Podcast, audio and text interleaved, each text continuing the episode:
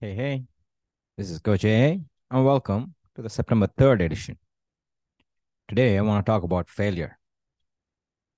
How hitting bottom can be your launchpad for success. Think about the word change.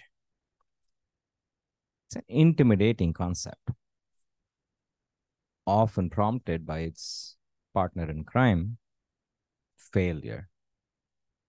We've all experienced the stinging slap of failure, that harsh call from the universe, implying that change isn't desired but needed.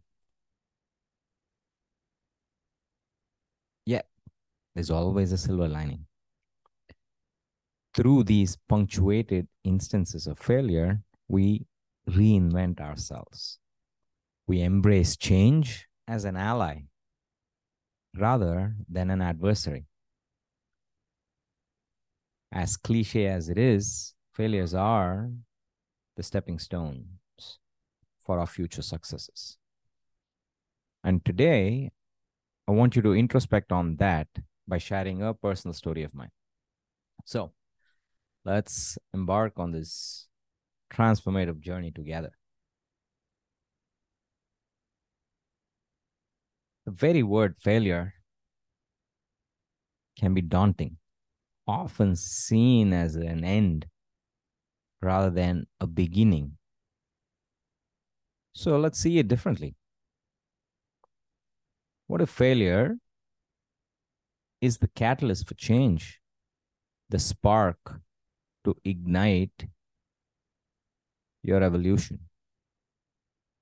Having the courage to fail is not an end, but rather a shifting point that prompts a powerful metamorphosis. It's an invitation to grow, to reshape, and to take decisive action. If you look at various points in your life, you'll find key decisions that you took that changed your life for the better, followed often, or rather preceded by a failure. And self reflection and personal change were pointed to you by that failure. After a period of uh, maybe self flagellation, you took action. Point is, many of your brightest successes are connected to your biggest failures by embracing failure, you redefine your path. You allow yourself to acknowledge your flaws, rewrite your narratives, and rise stronger. Seen through such a lens, failure becomes your greatest life teacher. It is your guide towards an invigorating journey of self reinvention tangible change and boundless personal victories. So, brace for impact and welcome the slap of failure. It may very well be the wake up call you need for your grandest evolution. Like most of you, I hated to fail. And as a kid, I was that annoying combination of you know played sports well, got good marks without studying, and was cocky and arrogant. If not, if not for failures, I would be insufferable today. And I wouldn't be doing what I'm doing today. Without evolution, you cannot survive. Without introspection, you cannot change. And while rock bottom is not necessary, some form of bottom is an important catalyst for change. And as a founder and leader in my organization, I've needed to repeat these lessons to myself. Because it seems more difficult to embrace failure when you have more people's lives entwined in yours.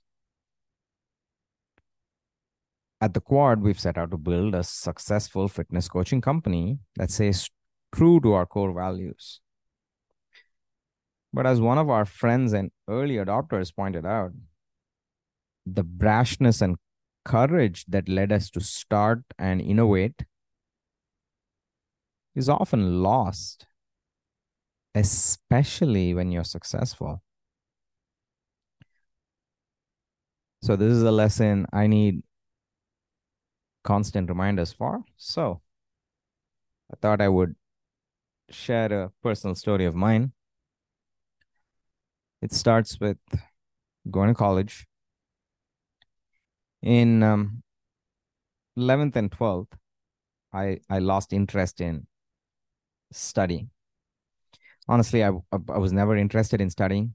I I like going to exams because you know it was it was how I framed the game. But you know, there's a inevitable point where the same game gets boring. And so that was my 11th and 12th. I was like, sheesh, more of the same. So I didn't really do well in my boards. Uh, instead of facing my failure and dealing with the consequences, I bucked the crap out of my parents and uh, plugged in a cheat code. They paid uh, more money than they could afford to get me into a supposed premier engineering college. By um, sidestepping my failure, I lost a valuable opportunity. Fate or the universe, however, was on point. I hated college. I really tried hard to like it. But It was the same fucking shit all over the, again. Abysmal to average teachers, just textbooks and regurgitating stuff and not really learning anything. At least it wasn't my flavor. It was awful. I went into a deeper hole and acted out for a few years without realizing I was acting out or why. The guilt of not doing well in my boards, the guilt of forcing my dad to pay for my college, and the guilt of hating college. Uh, yeah, it was awful.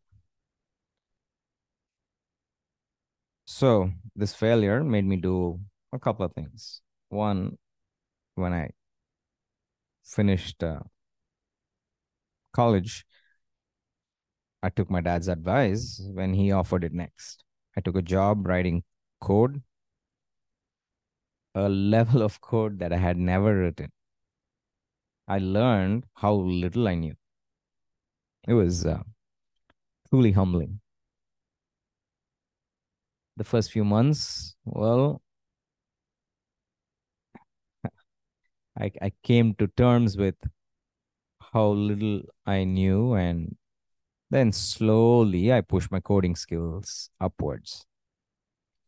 By the end of one year,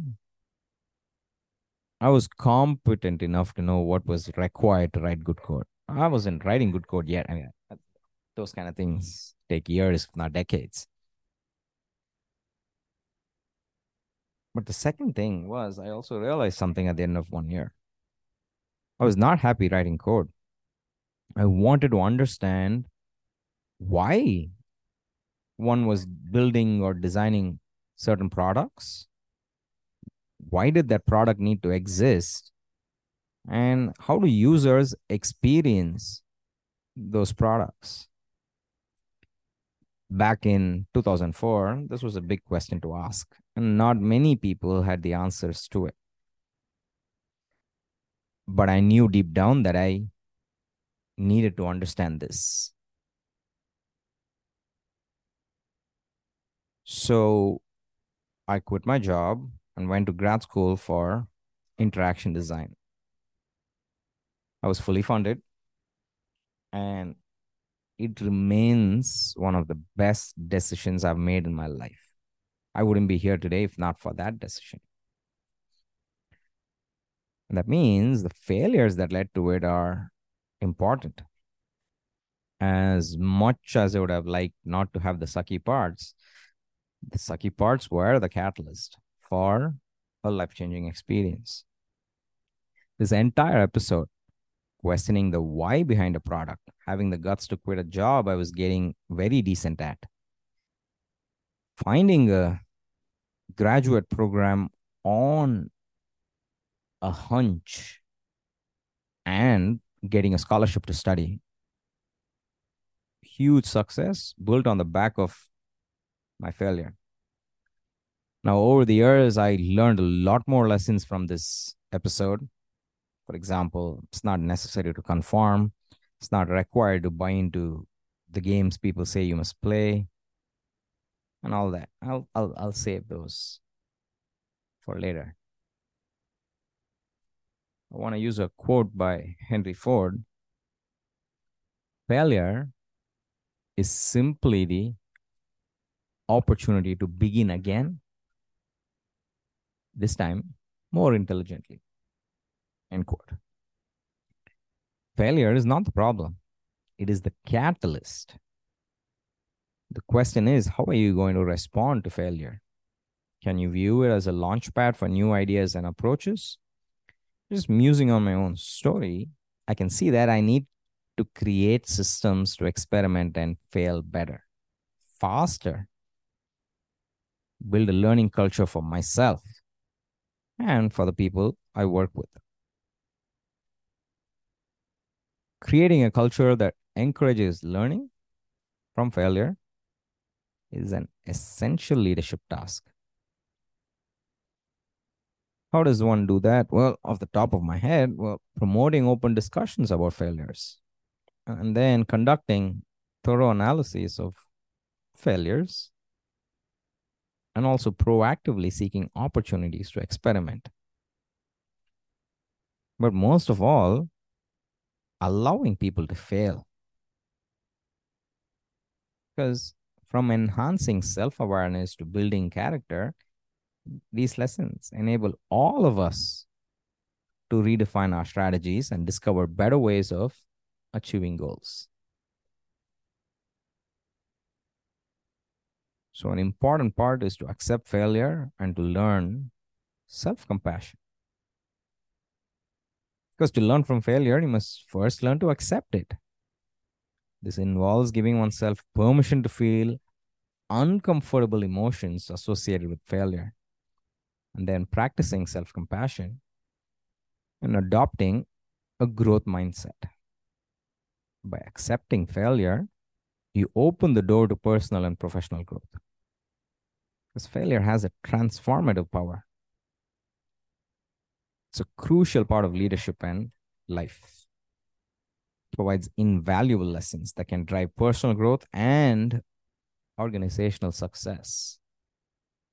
By embracing failure, you can foster a culture of learning and innovation that ultimately drives success.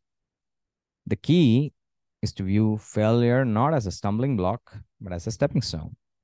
And just because it's a freaking cliche does not make it any less true or relevant. And that's it for today. This is Coach A signing off. You have a good weekend. Bye.